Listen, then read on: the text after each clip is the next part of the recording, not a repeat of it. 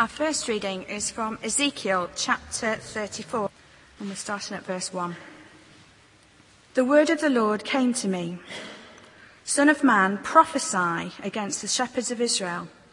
Prophesy and say to them, This is what the sovereign Lord says Woe to the shepherds of Israel who only take care of themselves.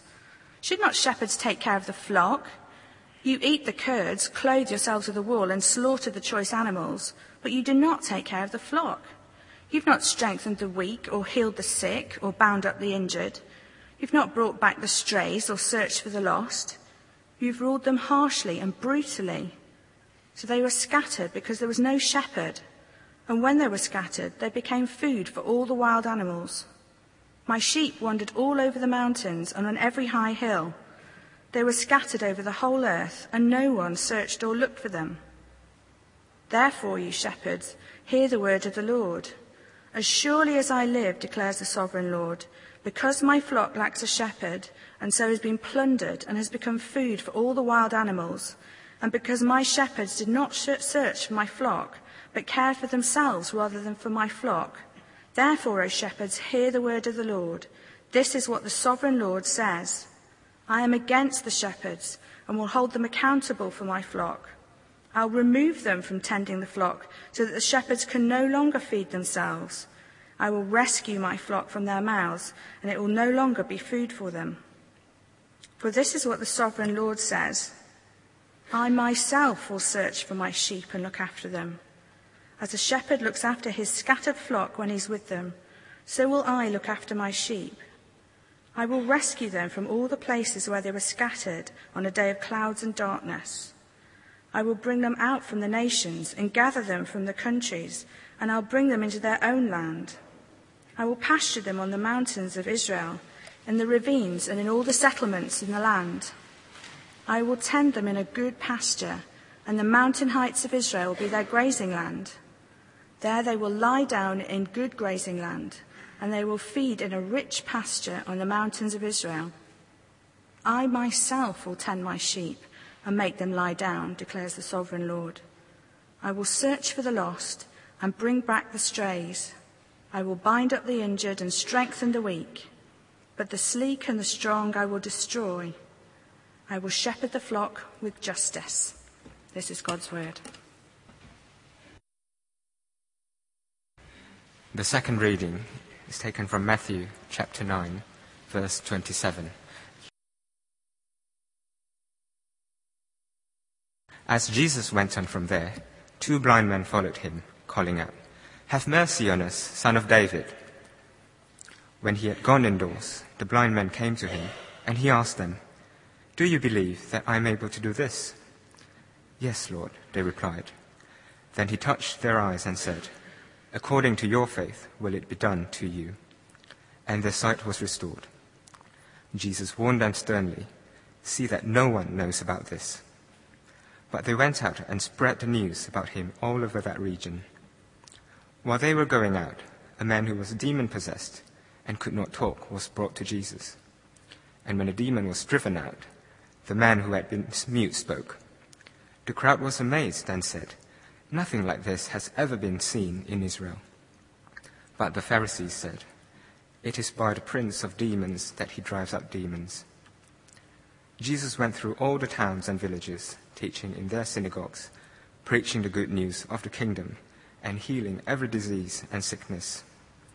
When he saw the crowds, he had compassion on them, because they were harassed and helpless, like sheep without a shepherd.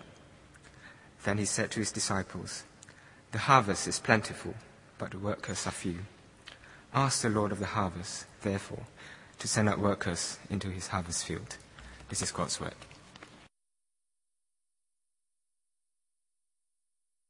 Good evening. My name is Matt. I'm on the staff here. And uh, it'd be great if we just pray as we keep God's word open as we look at it this evening. Father, thank you that you're a God who speaks to us uh, clearly. And we pray that as we look at your word tonight, that we would uh, have that certain knowledge that you've been addressing us in our lives, whether we're new to these things or very used to them. Please would we leave here knowing that you've addressed us And we pray that for Jesus' sake. Amen. If you're joining us this evening, you join us as we look at uh, Matthew 8 to 10. That's what we, we've been doing in the last few weeks, looking at these eyewitness accounts of the life of Jesus. And this evening we get to uh, some verses which show that we need a shepherd. We need a shepherd. Uh, you, sitting where you are, me, standing where I am, need a shepherd. That is, someone to lead us through life. That's what shepherds do, they lead you. You and I need a shepherd in life. Now, I don't know if um, you would agree with that as you come in this evening, whether you'd say that's true of you or not. You might think, actually, I'm not sure I do need a shepherd. I get by very well in life. I got through this week okay. Uh, I expect that I'll get through next week okay. I don't really need a shepherd to get me through uh, life. We feel, I guess, independent. At some point, I don't know when it is, at some point we move from being uh, dependent upon our parents or whoever's brought us up. And then at some point in our 20s, we, we move to independence, I guess. And we sort of think, well, I've moved from a situation of dependence on someone else. Actually, now I'm independent. I don't need anyone. I just crack on in life. That's, that's what I do. I'm independent now. I don't need a shepherd. Maybe you know that, uh, that story that's, um, that's told in Christianity Explored, that course that we run here. It's a, it's a great story of a, a mother and uh, her little child. They're, they're seen in a supermarket. And the mother is trying to teach her, uh, her son independence.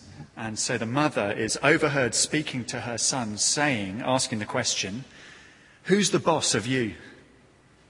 Expecting the child to say, uh, I'm the boss of me, trying to teach a sort of very modern lesson. Who's the boss of you? says the mum. Who's the boss of you? Who's the boss of you? Expecting, I'm the boss of me. Little child looks up at mummy and says, Mummy, you're the boss of me. You're the boss of me.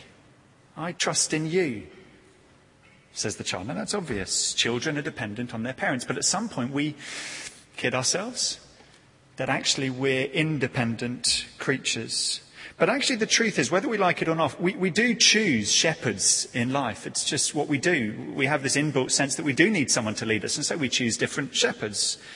So maybe you're a, stu- uh, a student, you've just moved to London, you're new to uh, the city, and I, I, guess you maybe you take your lead from someone in the second year. You look at their life, you think they look like they've run the first year of student life quite well. I take my lead from them. The student rep stands up at the start of Freshers Week and says, "This is how Freshers Week works best."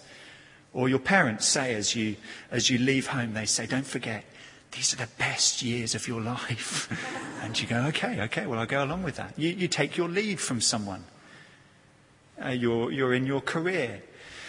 And uh, you, you think, well, how, where do I go next? I've been in my job for a few years. How do I make the step up? What's the next thing? What do you do? Well, you, you take your lead from someone who's higher up. Your, your line manager, you sit them down.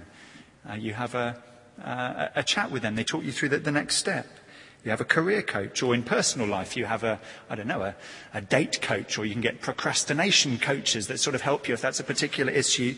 You can get all sorts of coaches who will coach you through life. We, we naturally look for shepherds, people who will lead us through. We do that as a nation.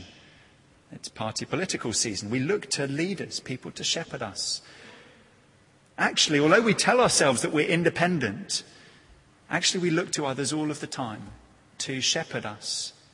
Even if we want to be independent, strangely we look to our gurus who tell us that we're independent, the philosophers and the thinkers who back that up, we sort of look to them. Somehow it's strange. But all of us look to a shepherd. We need a shepherd. The question is, what sort of shepherd? Who is good enough and strong enough to lead you through life?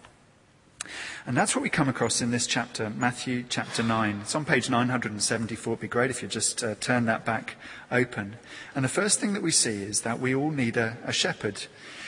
And in this chapter, we see that Jesus Christ is the true shepherd that we all need. Let's read verse 27. as Jesus went on from there, two blind men followed him, calling out, Have mercy on us, son of David. Now just pause on that statement, the son of David. Here are two guys who are physically blind. They can't see uh, anything, presumably have to be helped to follow the crowd that's gathering around Jesus. Physically, they see nothing. They see no colour, they see no shapes. But spiritually, these men see exactly who Jesus Christ is. They call him the Son of David. Now, Matthew, as he writes his gospel, he's writing to largely a Jewish audience. And one of his themes is the fulfillment of the promises that were made centuries ago in the Old Testament. And one of those figures who would have been large on the horizon of anyone reading Matthew's Gospel was King David. King David lived about a thousand years before Jesus Christ, and he was one of the great, great kings of the people, of the nation. And he was, if you like, the very first shepherd king. Uh, literally, he was a shepherd. That was, his, that was his job. That's what he grew up doing. On one occasion, he said that uh, when he's facing Goliath. He says, I've always been a shepherd. If a, if a lion or a bear ever came and took one of the sheep, I would, I would go after it and I would, I'd smash the lion and I'd grab the sheep and I'd take it home. That's what, that's what I do. I'm, I'm a shepherd. And he became one of the great kings of God's people. He was a man after God's heart. He was one of the great kings who could be trusted. But the problem was in the rest of the Old Testament, the people lived, if you like, under a dark cloud, waiting for another David. And year after year went by. Another king would come. First there was Solomon after David, and then lots of other kings Uzziah, Josiah. Some of them were good but didn't last long, didn't have much power, and died. Uh, some of them were bad, were wicked, destroyed the, the people. But year after year, the people were waiting and waiting, living under this dark cloud, waiting for a new David who had been promised, waiting and waiting and waiting. In the tough times and the good times, they waited. And at the start of Matthew's gospel, Matthew gives a, a hint that something is about to happen. The tough times are over for those who've been waiting. He says that uh, Joseph is in the line of David. That's a, that's a clue. Chapter 2, verse 6, we're told that uh, Jesus is a shepherd. He's going to be a shepherd ruler. And then this verse, this verse here, verse 27 of this chapter, is the first verse when those two things come together. This king of the Old Testament, this son of David, is finally here. Matthew is pointing us through these people to who Jesus is. Jesus is this son of David who's been waiting, who everyone's been waiting for all of the years. Just flick over to chapter uh, 11. We didn't read this, but just flick over to chapter 11 and just see a, another example of, of this. This is John, verse 2, Jesus' cousin who's in prison. And he hears what Jesus is doing and he sends disciples, verse 3, to ask, Are you the one who was to come? Or should we expect someone else? Jesus replied, Go back and report to John what you hear and see. The blind receive sight, the lame walk, those who have leprosy are cured, the deaf hear, the dead are raised, and the good news is preached to the poor. In other words, Jesus is saying all of those promises waiting in the Old Testament for that they've come true in me. I'm the son of David. I bring in this new kingdom, and the evidence is, well, the blind are being given their sight back the mute are speaking again, the, the lame are walking again. Now, we, we don't know really back in chapter 9 how these blind men knew that. Maybe they'd heard that there was a king who was healing. Maybe they'd heard what he did just before uh, the verses that we looked at last week that in the valley of the shadow of death, Jesus Christ was a shepherd, even there, raising the dead, just pulling people out of death. He was that sort of shepherd. Maybe they'd heard that sort of thing. And they put it together and they said, Son of David, have mercy upon us. So, the first thing that we see this evening is the promises of the Old Testament are fulfilled in Jesus Christ. Jesus is the true shepherd, the shepherd king who's come, the shepherd who can lead us through life and through death. But then in these verses, there are various responses to Jesus, and the first is, is actually from these blind men. So, first of all, we see that people won't obey him. Let's read verse uh, 28. Uh, when Jesus had gone indoors, the blind men came to him, and he asked them, Do you believe that I am able to do this? Yes, Lord, they replied. Then he touched their eyes and said, According to your faith, will it be done to you? And their sight was restored. Jesus warned them sternly, See that no one knows about this. But they went out and spread the news about him all over that region. So Jesus goes into a house again, as he did last week, and he goes in and he starts to, if you like, probe the, the faith of these men. He asks them a question Do you believe that I can do this? And they say, Yes, Lord. And then Jesus says, According to your faith, it will be done. I just stop on that. He's, he's not saying, uh, If you have enough faith, then I will heal you. Sometimes it's, it's used in that way. People say all sorts of things. If you, if you have enough faith, then uh, your illness will be healed. It basically depends upon your faith. All sorts of things are said in, in that name. But actually, Jesus is commending their faith already. They've actually already reached out to Jesus in faith. Jesus is saying, according to the faith that you've already shown, here, be healed. And so they are.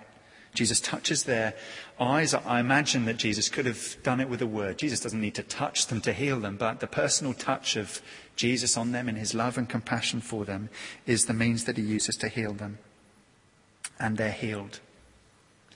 Now, the miracles that we see in the life of Jesus at this point point to his identity, show us what he's like, he's the true king, but they point beyond to the reality of the kingdom that Jesus is bringing in. So, in the past few weeks, we've seen that it's going to be a kingdom where there's no more disease anymore. We've seen that it's a kingdom where death is going to be finished forever. And here we see that it's a, it's a kingdom where the light dawns, if you like. So, for centuries, people have been living under this dark cloud. We heard about it in Ezekiel 34, this, this land of the dark cloud for years. But here, the light breaks in, and people see the sun is in all of its glaring splendour seen. I don't know if any of you, um, some of you might have watched the, the Ryder Cup last, uh, last week. I don't know if you, you saw it, but you may have heard about the weather uh, in that. I mean, for three days, it just rained and rained and rained, and the clouds were, were just low over the, the course. It was just depressing, just depressing.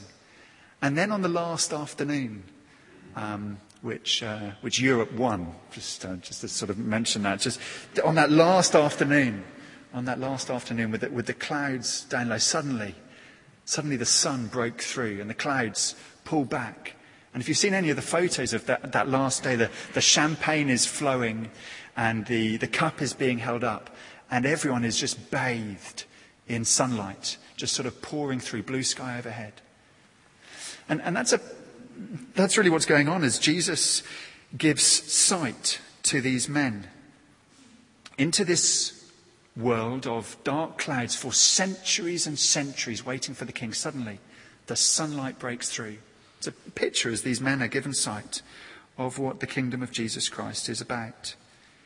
But then did you notice that oddly, oddly, Jesus says, don't tell anyone about this. Now we're not quite sure why that is. Uh, maybe it's because Jesus knows that the, the cross is his mission and that the wheels for that will be set very quickly in motion as soon as people hear about who he is. And so he conceals it. He, he needs to train up his disciples first.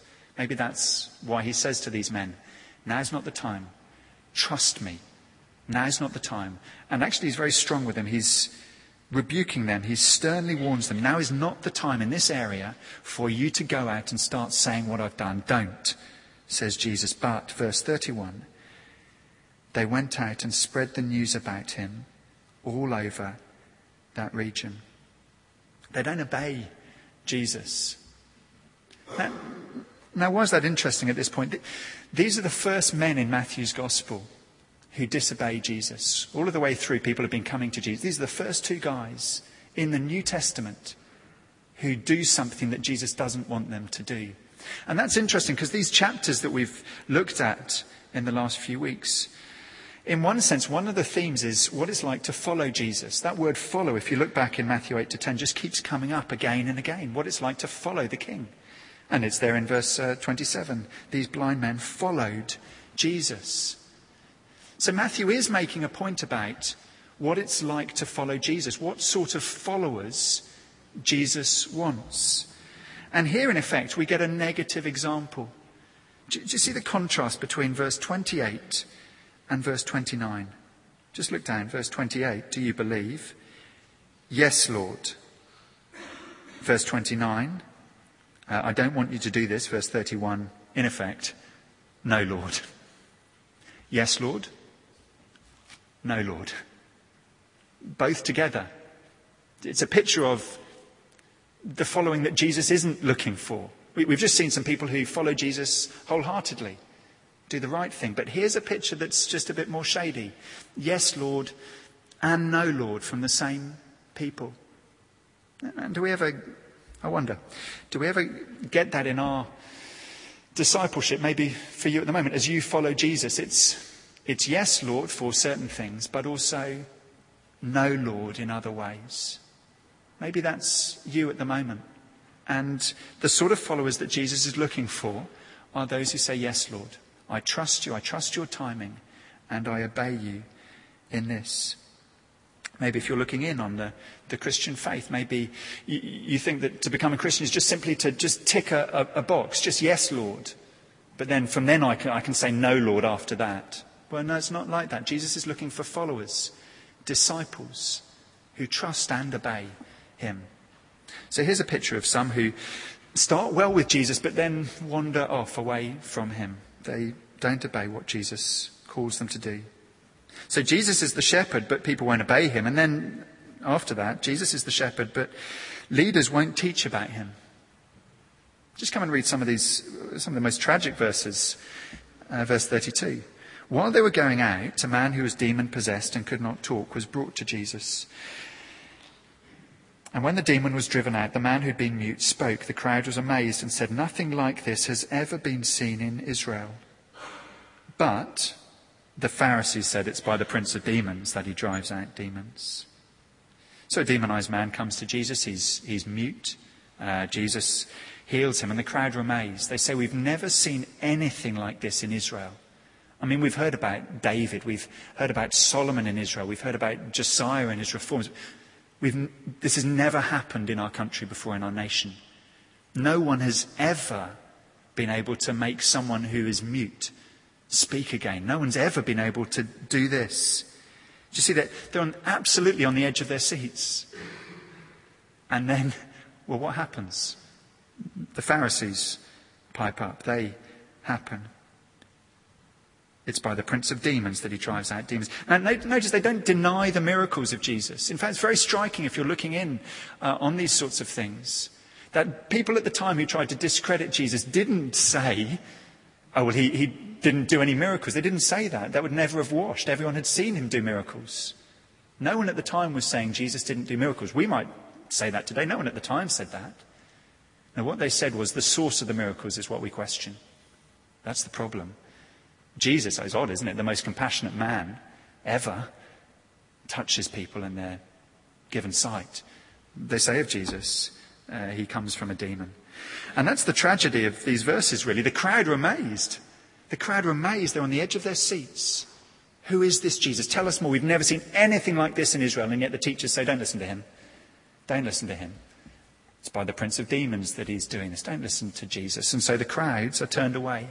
And 17 chapters later, the crowds are in the hands of the teachers and they are turned against Jesus so that they drive him to a cross. The same crowd has grown by then to such a point. And here's where it starts. Do you see? Here are the teachers who should be saying, This is the king. And yet at that very moment, they take a crowd and turn them in the opposite direction. They are like the bad shepherds of Ezekiel 34 that we had read earlier, who are looking really for a following for themselves. That's really what they care about a following for themselves, not pointing to Jesus. They get a following for themselves. And God says back in Ezekiel 34, I'm against the shepherds. I'm against these shepherds. And it's a tragedy when people don't teach about Jesus. It's a, it's a tragedy here in these verses that people don't teach about Jesus. And it's more of a tragedy when the people who should know better don't teach about Jesus. These people, these teachers, should know better. They see the miracles before their eyes. They know the scriptures and what that points to, but they will not teach about Jesus. And it's a tragedy today when people don't teach about Jesus, when our, our culture would say, no, don't look at the unique event of Jesus Christ. Don't look at the events of his resurrection. Don't investigate him. No, no, look at, look at these things. Let's introduce you to some new ideas. Our, our culture can do that. But actually, those in positions of power, those in religious establishments, churches, churches, should know better. Sometimes turn people away, water down the unique events of Jesus' life, water down him as the only shepherd that people need, water that down and buy into a sort of, yeah, all ways lead to heaven. Buy into that. It's a tragedy when that happens. And so the second uh, response in these verses is that Jesus is the shepherd, but, but leaders won't teach about him. And so the crowd who are ready, ripe for Jesus, don't hear about him, don't hear anything more from their teachers. And so the, the problem grows, verse 35. And so there are crowds that are helpless without Jesus. Let's read on. Jesus went, verse 35, through all the towns and villages, teaching in their synagogues, preaching the good news of the kingdom and healing every disease and sickness. When he saw the crowds, he had compassion on them because they were harassed and helpless like sheep without a shepherd. Now, these verses go, go two ways. There's sort of a bridge in, in this section. They, they look back, they're sort of Jesus' audit of, of the crowds as he walked around, as a summary statement of the audit of the, of the people. Crowds are piling to him. This is what he sees. But as we'll see next week, it also sets up his mission in chapter 10. He's about to send people out into the, these crowds. So it works both ways.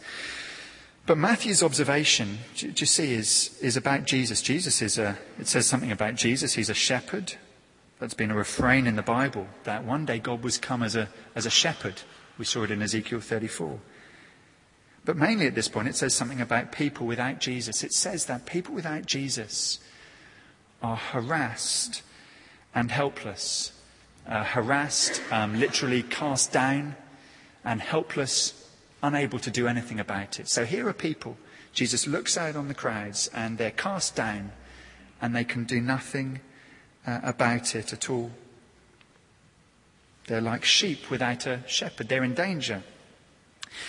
Now, I don't suppose that uh, every moment of every day for these people was, was misery and depression, but Jesus' analysis of their situation is that they're harassed and helpless. There would have been days, I guess, when everything was fine.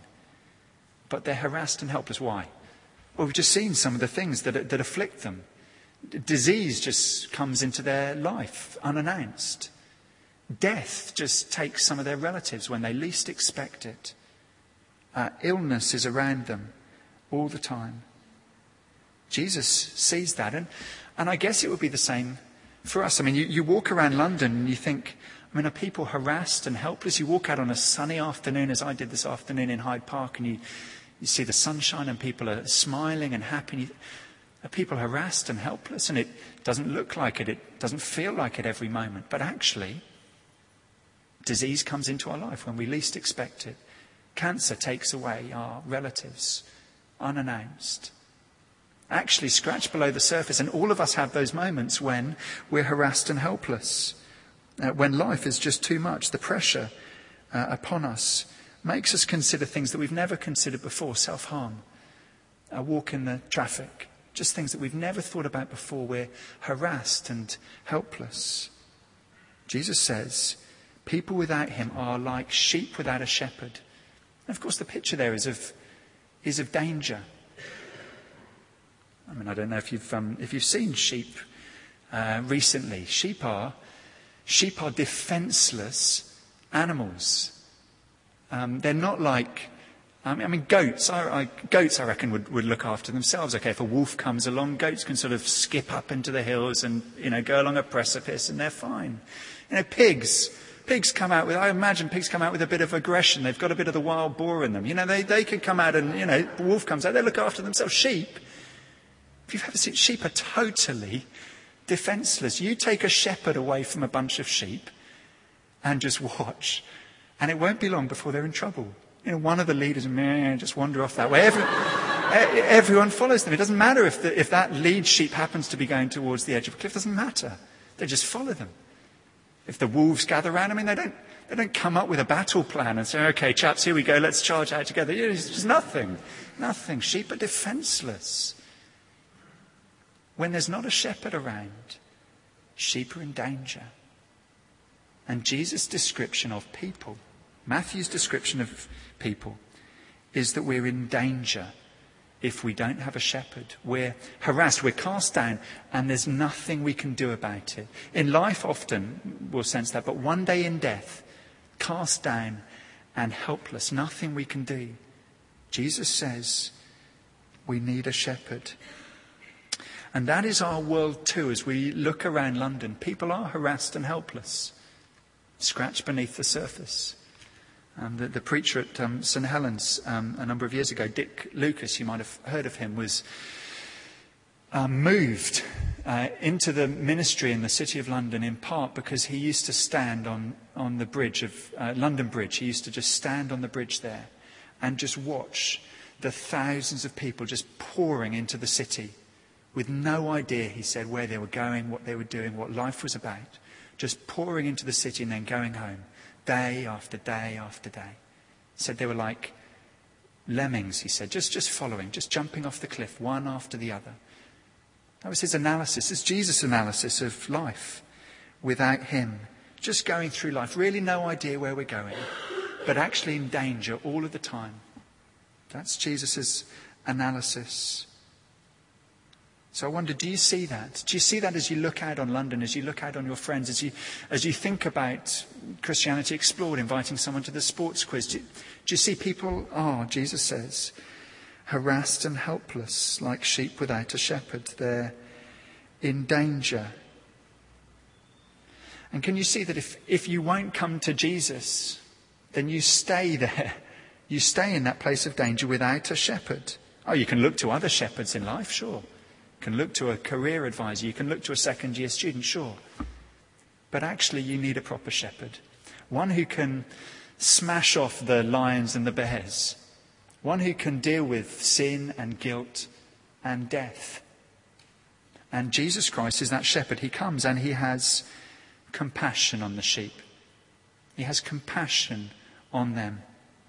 And that compassion for Jesus as a shepherd led him one day to lay down his life for the sheep. That's what he says in John's Gospel. He says, I'm the good shepherd. Not like these other shepherds who've run away. I'm the good shepherd.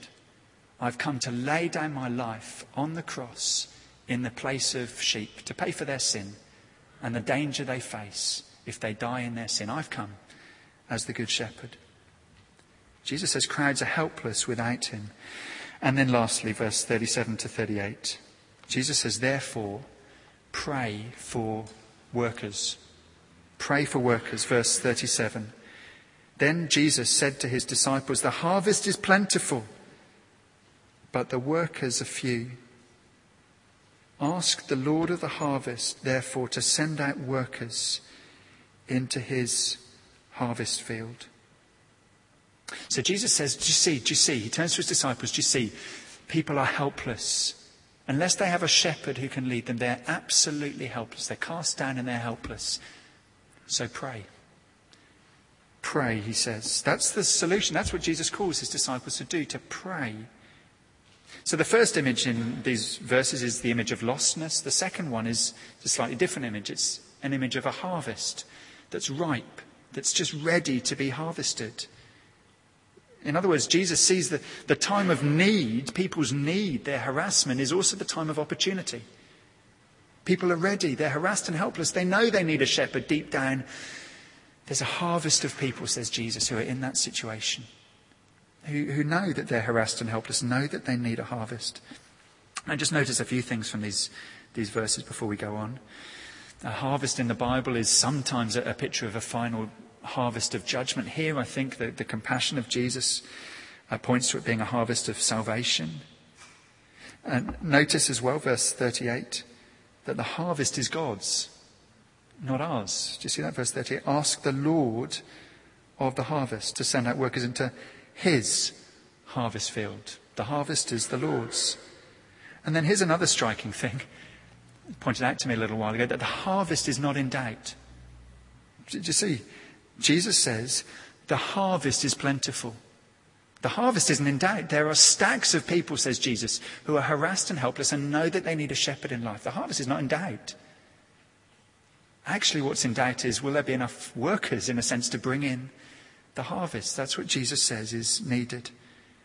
There are helpless people, but workers are needed. The, the, the shepherds who've gone astray, who've not doing what they've done, Jesus is going to replace.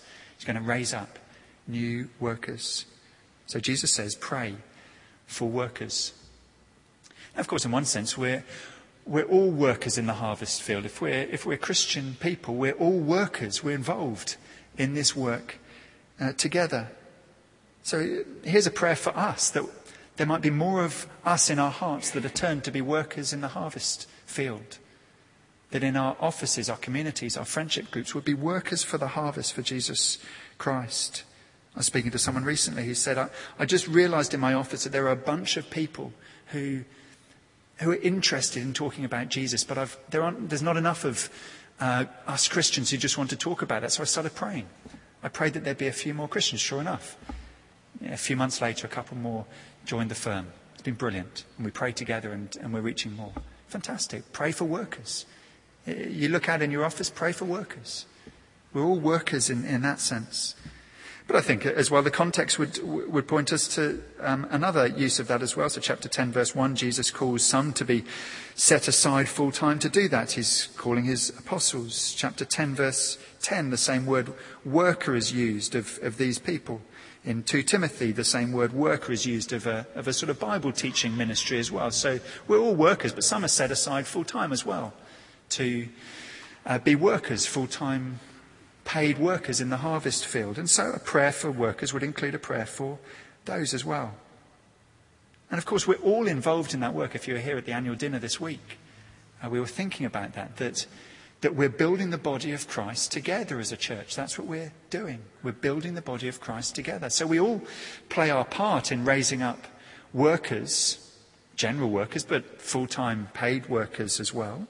We're all involved in this financially, meeting one to one with a younger a guy or girl, and knowing God groups where we just spur one another on, that out of those groups might come other workers as well. But pray.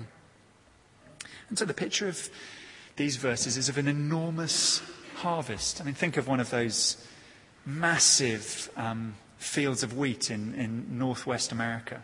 Think of them. you There's hundreds and hundreds of acres of, of ripe wheat ready to be harvested. But then imagine back in the farmhouse, it's just a, just a man and his wife. you know, there they are.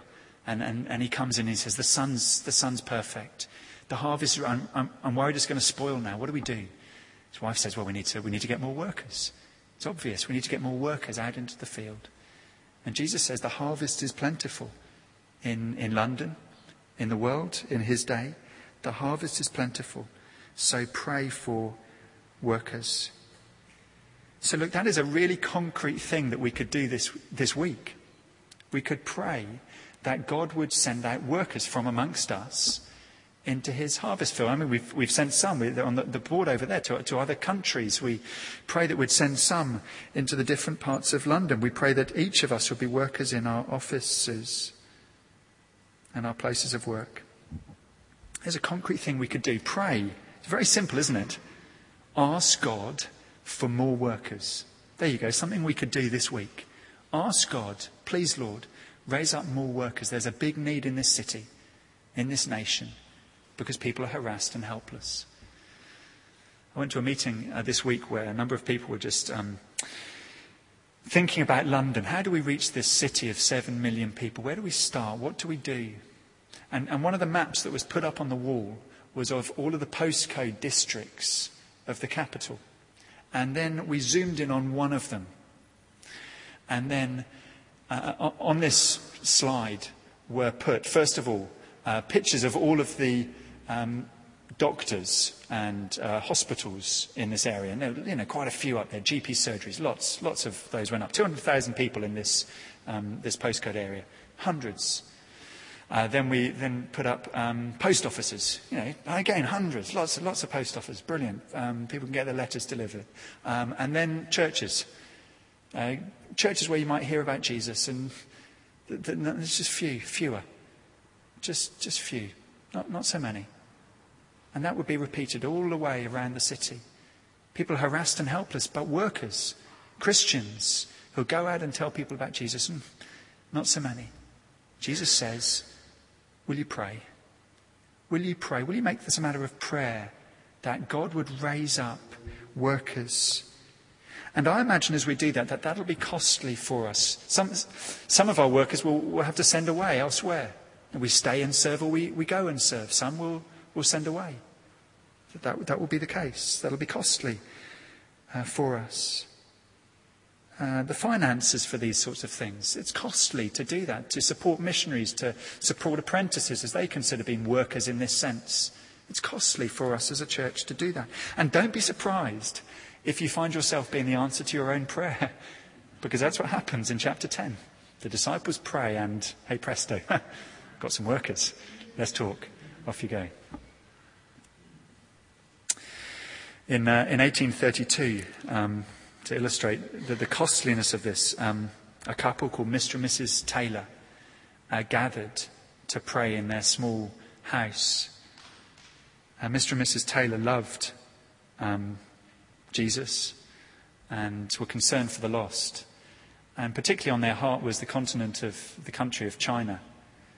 Uh, they were concerned that there weren't many uh, Christians who'd ever been to China to tell the millions of people who lived there about Jesus Christ. And so they prayed. And they were expecting a son. And they prayed this Dear God, if you should give us a son, grant that he may work for you in China. On May 21st, 1832, a young boy was born to them. Uh, his name was uh, James Taylor, or Hudson Taylor as he came to be known.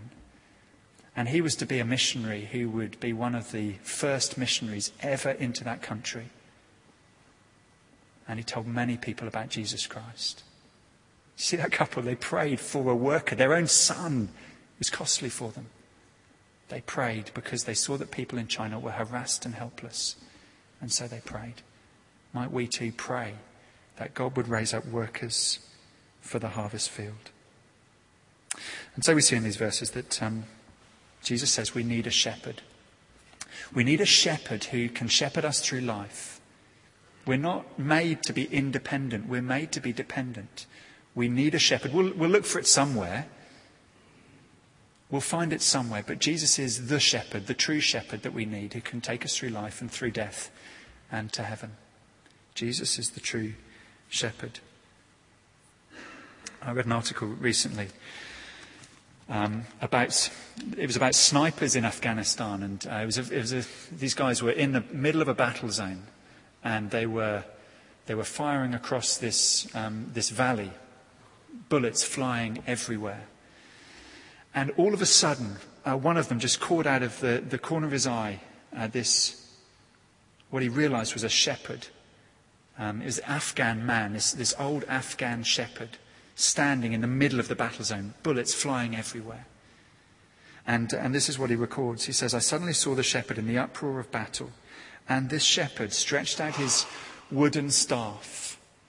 He stretched out his arms wide, and the sheep responded to him in the middle of the battle zone, this brave shepherd, gathering the shepherd in, and they clustered round him and lowered their heads around at his feet. Jesus Christ is the shepherd who gathers his people as they're harassed in the middle of a battle zone and the ups and downs of this world and says, Come to me. I'm a shepherd. I'm the son of David. I have compassion on sheep who are without a shepherd unless they come to me. Let's pray.